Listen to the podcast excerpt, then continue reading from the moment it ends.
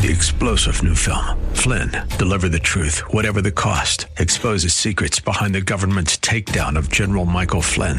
Flynn knew what the intel world had been up to. He ordered the first audit of the use of contractors. This set off alarm bells. He told the truth. He was the most dangerous person for Donald Trump to hire. They had to get rid of Flynn. Flynn, Deliver the Truth, Whatever the Cost. Available now. Watch it today. Go to Salem Now dot com. Salem Now dot com. I don't care what they might say, we love Jesus anyway. While Gideon is not the Christ, he is certainly a great illustration from the Old Testament as just to who Jesus really is. Today, we continue our journey through Judges. We have another look at Gideon. Join us. Way of Grace, coming up next. Hated could you worship and adore a risen Lord?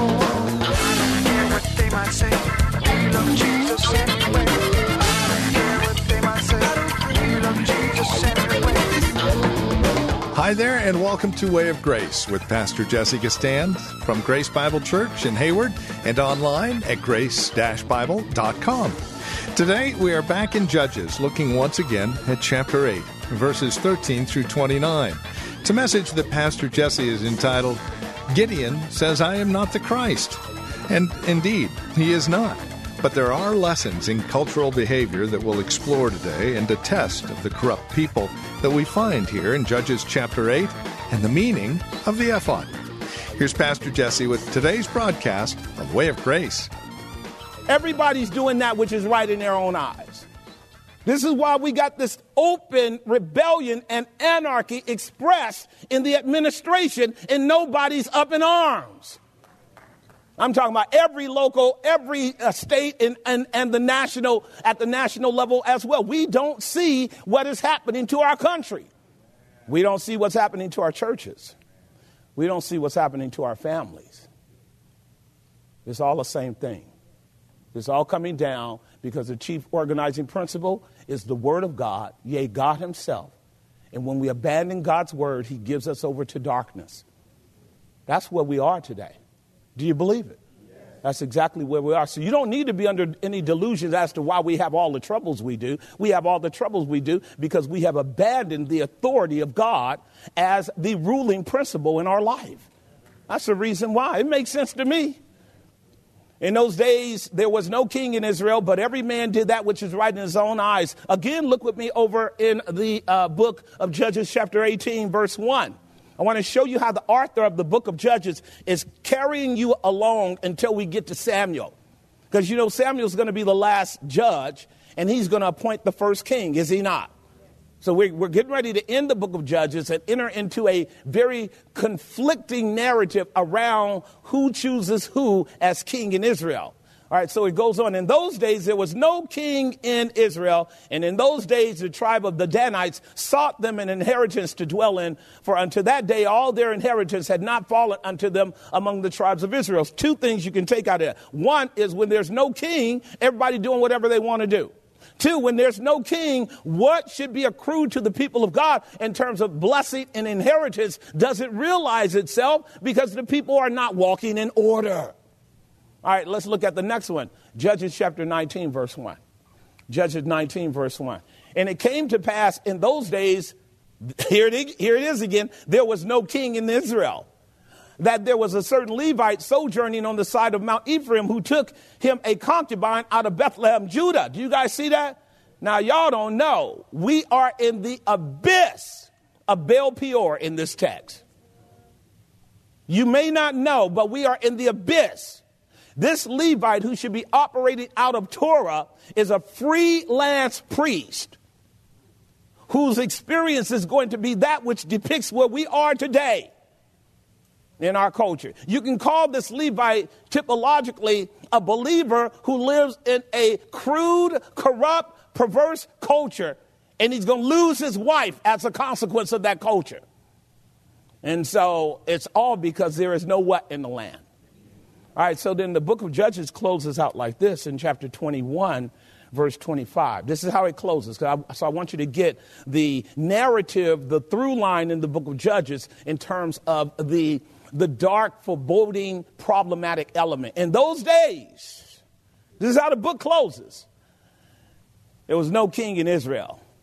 Now, I want to remind you that every man did that which is right in his own eyes. Now, when you have that kind of overarching adumbration, explaining the condition of the culture, it doesn't surprise you how they act.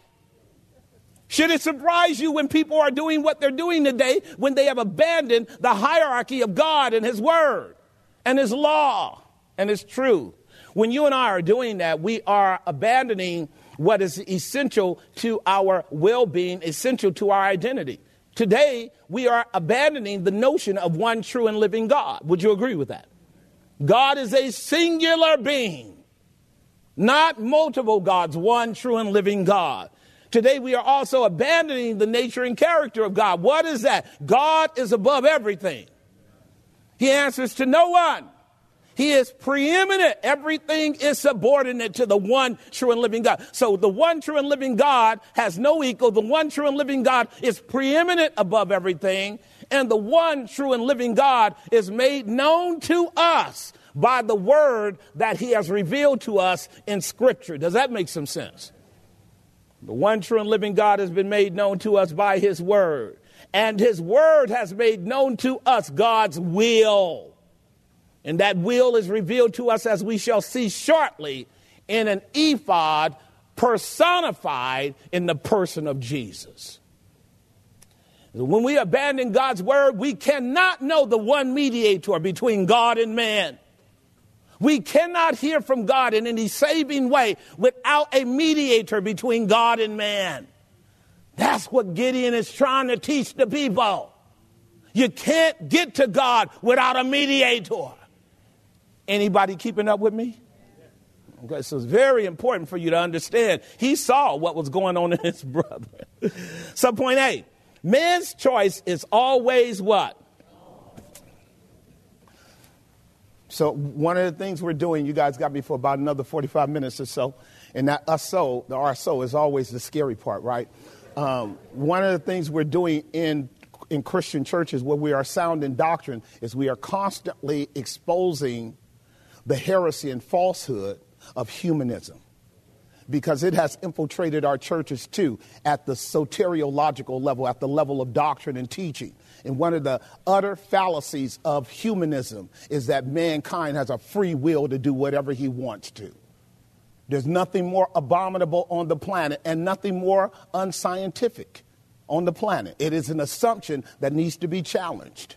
If there's anybody that has a will that's free, it's God, and he is not even free to do that which is contrary to his nature. The rest of us are slaves of one thing or another. And the parameters of freedom that we operate in, I've told, told you this before, your moral indicator always drives you to the wrong choices. That's what makes you a sinner. Am I saying something that makes sense? And you notice you can't save yourself. If God doesn't rescue you from you, you are going to hell. So a true Christian church never asserts salvation is by the will of man, the will of the flesh, or the, uh, the, the, the, the, the will of anything that you and I do by virtue of our works. Is always according to the grace of God, rescuing you from your volitional bent on trying to usurp God's authority. Now, this is the gospel element that most carnal men hate, because they'd like to be able to think that they know how to choose the right president. Even Christians don't get it right most of the time. Haven't we figured that out, Christians? That pump car keeps going in the same direction. I don't care how, how red you are. We all going in the same direction. We, why are we all going in the same direction? We're we supposed to be opposite, polar opposites.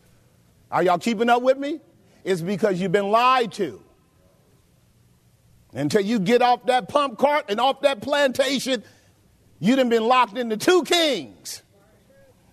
And the king you need is outside of the whole plantation. And he's unelectable. So man's choice is always wrong. This is why we see the emergence of this same cackling request in First Samuel chapter eight, five. You know it, Samuel. This was one of the worst days in Samuel's life. This is one of the worst days in Samuel's life. And he said unto him, behold, you are old. This is what they were saying to Samuel. What does old got to do with it? He wasn't senile. He didn't have dementia. He wasn't saying the wrong thing he, when he was looking at the teleprompter. I could see us pulling him aside if he say the wrong thing looking at the teleprompter. No, Samuel was very vivid, very clear, very, very clear on the will of God. You never even contemplate getting rid of somebody because of age when that mind is as vivid and as virile and as clear as God. Not a matter of age. Not a matter of age. It's a matter of virility. And he said unto him, behold, you're old, your sons walk not in your ways. That was true. And here it is again. There you go, that same spirit of rebellion rising up. Do you see it? Now make us a king. See it? Now make us a king and judge us like all the nations. There it is again. Their standard for identity are all the other nations. Look at the next verse. Notice what he says here. But the thing displeased Samuel. Why? Because Samuel thought God's thoughts after him, just like Gideon did. See, Samuel wasn't happy about the notion that they wanted to enter into a democratic model of governance. Samuel knew their democratic model of governance was rebellion against the monarchical rule of the Heavenly Father. And he knew that. So did Gideon. Give us a king to judge us. And Samuel prayed unto the Lord God. Samuel ran and prayed. Gideon didn't have to pray. Gideon figured it out early on. Uh-uh, I ain't got to pray about this. I'm humble enough to know I'm not the one. Are y'all hearing me? Look at the next verse. We're almost there. And the Lord said unto Samuel, hearken unto the voice of the people in all that they say unto you, for they have not rejected thee, but they have rejected who? That I should not reign over them. This is where my nation is. This is where my nation is right now. This is where the vast majority of the nations in the world are. They have rejected God from ruling over them. Now, God has representative rulers. There's no doubt about it. He always does. But where God is not the primacy of authority, then all of those representative rulers are us- usurpers. No different than Satan. Am I making some sense? And it would be foolish for Christians to think that they could occupy that spot because God would wipe them out just as fast, if not worse. Because to whom much is given, much is required. God will take the Christian out faster who thinks he can govern a nation without God being his absolute and total ground of being and source of accomplishment.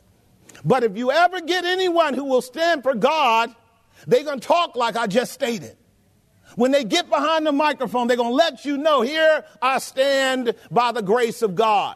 If God is calling me to this office or to this task, let me let you know that everything good that gets done will be done only by the grace of God, not by yours truly. And if I should ever do anything by which I steal God's glory, may God open the earth and swallow me up and scare you enough that you never, ever contemplate ruling over your own self without the true and the living God. Man's choice is always wrong. Subpoint B, God will not be elected. God will never be elected. I love it. The Lord sent his son. He already said Jesus is the one. Didn't we learn that? See, good Christians know Jesus is the one. Don't we know? Yes. Jesus is the one. So all these other Lilliputians running around here wanting to occupy the seats of authority, if they're not under Jesus, we know they're not the one. You guys got time for me? Yes. We know they're not the one. And so do you guys remember the account in John chapter six after Jesus had solved the hunger problem in the nation of Israel? All the famine was over. They didn't have a problem in their life in terms of food. Jesus had multiplied the loaves. Y'all remember that? Y'all don't remember that. Israel said, man, we got a brother that can keep food on our table. Just by an act of a miracle, we're going to make him the king. You guys don't remember that? John six fourteen, pull it up, because I want these people to see it. Then those men, when they had seen the miracle that Jesus did, they said, of a truth, that has to be the prophet that's on his way to Israel. What a low view of the prophet of God. We know he's the prophet because he can increase our bank account. If these are not prosperity preachers way back in Jesus' day, I don't know what is. You guys got time for me? We know this is the Messiah because we getting ready to live large now. Our brother then fed eight thousand people with just twelve loaves of bread. They could do the calculation. Yeah, they had mathematicians back there. They had economists back there too. Here's what you read. Verse fifteen. When Jesus therefore perceived that they would come and take him by force to do what? Make him a king. You see it? And nothing different than what we are today. The temptation to be to want to be a king is upon everybody. All it requires are the right conditions, and you could collapse into that antichrist position as well. Even the Son of the Living God said, not me. See, a wise man discerns both time and judgment. Jesus knew he was the king to be, but he knew it wasn't that time. And Jesus was the humblest man that walked on the planet. Y'all following what I'm saying? Humility kept Jesus, didn't it? But see, he had already beat the devil back at the beginning of his ministry. Bow down to me and I'll give you all the kingdoms of the world. I mean, Jesus could have said, devil, don't you know I own all the kingdoms of the world?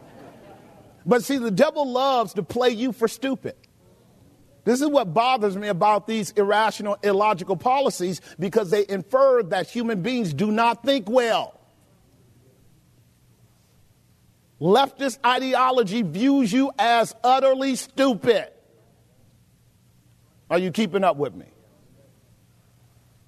And the Republicans fall in that category too, because their mouth is silent. When somebody calling you a donkey and you don't tell them I'm not a donkey, then you probably are a donkey. That'll come to you in a moment. And he departed again into a mountain himself alone. Now, if God would have given you and me the grace to do what our master did right here and, and extricate ourselves from the exaltation of men, it would do you good to hurry up and get away from everybody so you can go ask God to cleanse your soul of the temptation that was inseminated in you by the throngs of the people, because you know it's a temptation. Because you know it's a temptation. Well, maybe they're right. No, they're wrong, but you're now tempted through pride to want to take up the proposition. So my master took off, went into a mountain by himself, and we know what he did. He prayed.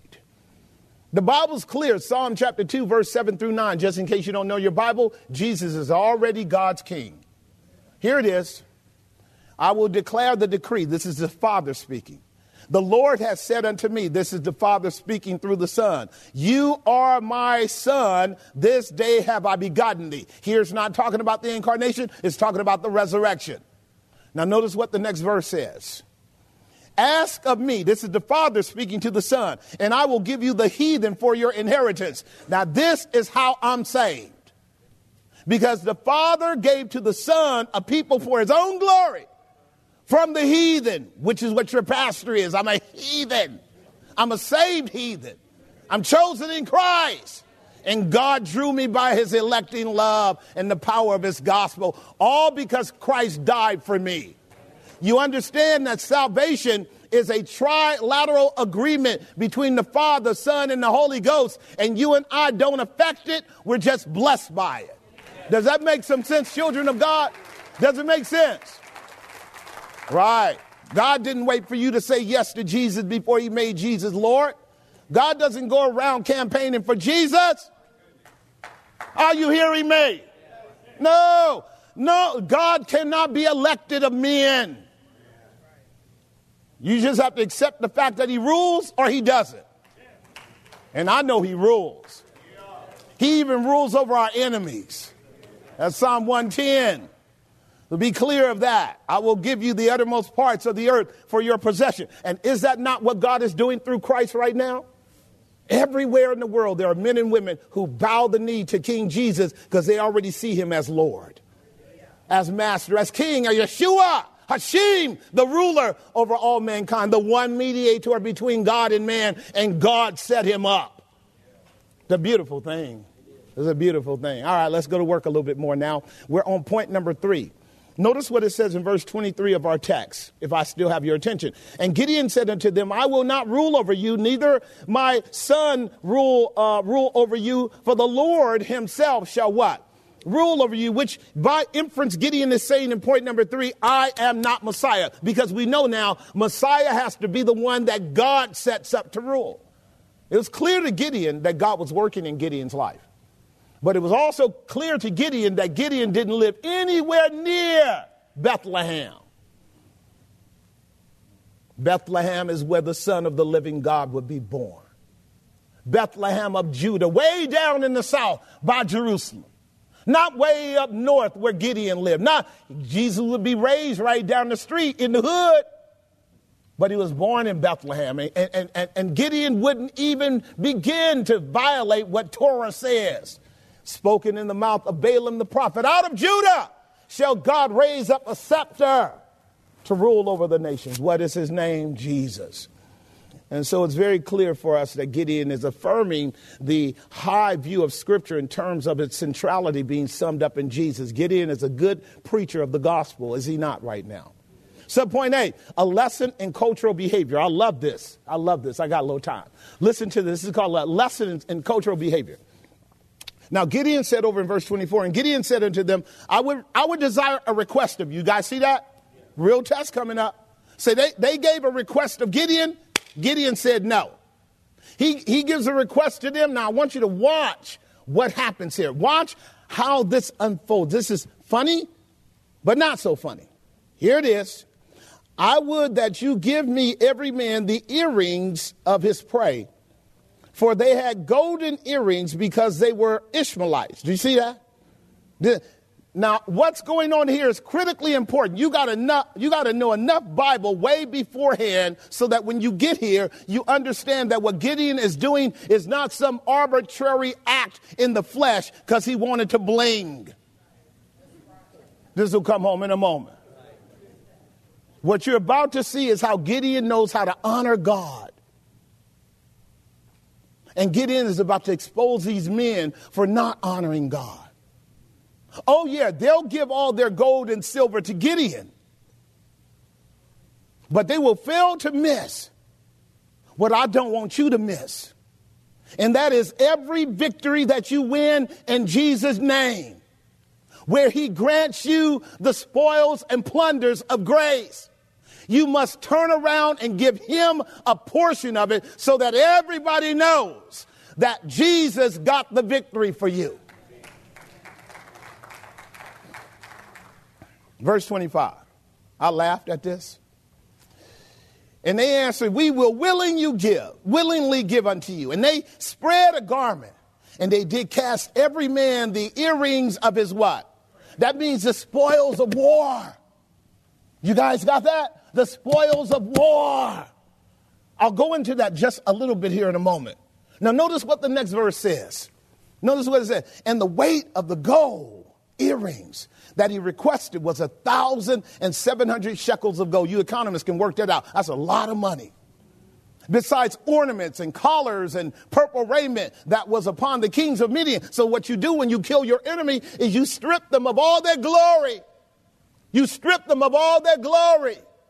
That's what we do when we preach the gospel and expose Satan for being the con that he is. You strip him of all his glory because he is a usurper. He's a false king. He goes around in purple and gold, and he deceives men and women who don't know the truth. And they are allured in him, into him because he appears to be a king. And when the truth of the gospel demolishes him and strips him naked, you get a chance to see the enemy for what he is, a peon creature of God in the madness and foolishness of being dis- disconnected from God. And he has actually no authority. He has no glory. He has no splendor. And when you strip him of that, you liberate yourself from the delusion of worshiping him as king. Well, you have been listening to Way of Grace with Pastor Jesse Gastan from Grace Bible Church here in Hayward.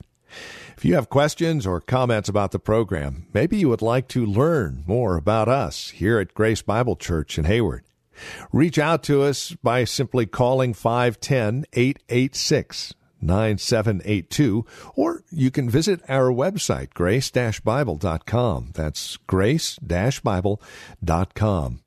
Sunday services here at the church are ten thirty in the morning. Friday evening is our Friday evening Bible study at six thirty. And man, we've got friends of the ministry from all over the Bay Area who join us for this Friday night Bible study. It is an amazing time of God's Word and sweet fellowship in Christ. six thirty in the evening Tuesdays, our prayer time and a short Bible study as well. These meetings, again, the directions and information of which you can find at our website, grace dash bible dot com, or by calling five one zero, eight eight six, nine seven eight two. This program continues to air here on this radio station and on the World Wide Web because you partner with us financially and prayerfully. Thank you for your support. No gift is too small, no gift is too large, and you can either give on a monthly basis or it's a one-time gift. It is all tax deductible, and again, the biggest part of your partnership with us is that we get to continue ministering the gospel of grace here in the Bay Area and all over the world. Consider that as you contact us, and join us again next time for another broadcast of Way of Grace with Pastor Jesse Gastan. I don't care what they might say, we love Jesus anyway. I don't care what they might say, we love Jesus anyway. Three-star General Michael J. Flynn, head of the Pentagon Intelligence Agency, knew all the government's dirty secrets. He was one of the most respected generals in the military. Flynn knew what the intel world had been up to. He understood its funding. He ordered the first audit of the use of contractors. This set off alarm bells. The explosive new documentary, Flynn, Deliver the Truth, Whatever the Cost, and covers the facts behind this scandal. Flynn told the truth. He was the most dangerous person for Donald Trump to hire. I find out the worst enemy that I'm going to face in my life is right here in America. They took my assessment and they wanted me to change it. And I was like, I'm not changing it. They had to get rid of Flynn. With in-depth interviews, archival footage, and never-before-seen personal records of the man behind the headlines. I just felt like I was drowning. Flynn, Deliver the Truth, Whatever the Cost. Available now. Watch it today. Go to salem now dot com. salem now dot com.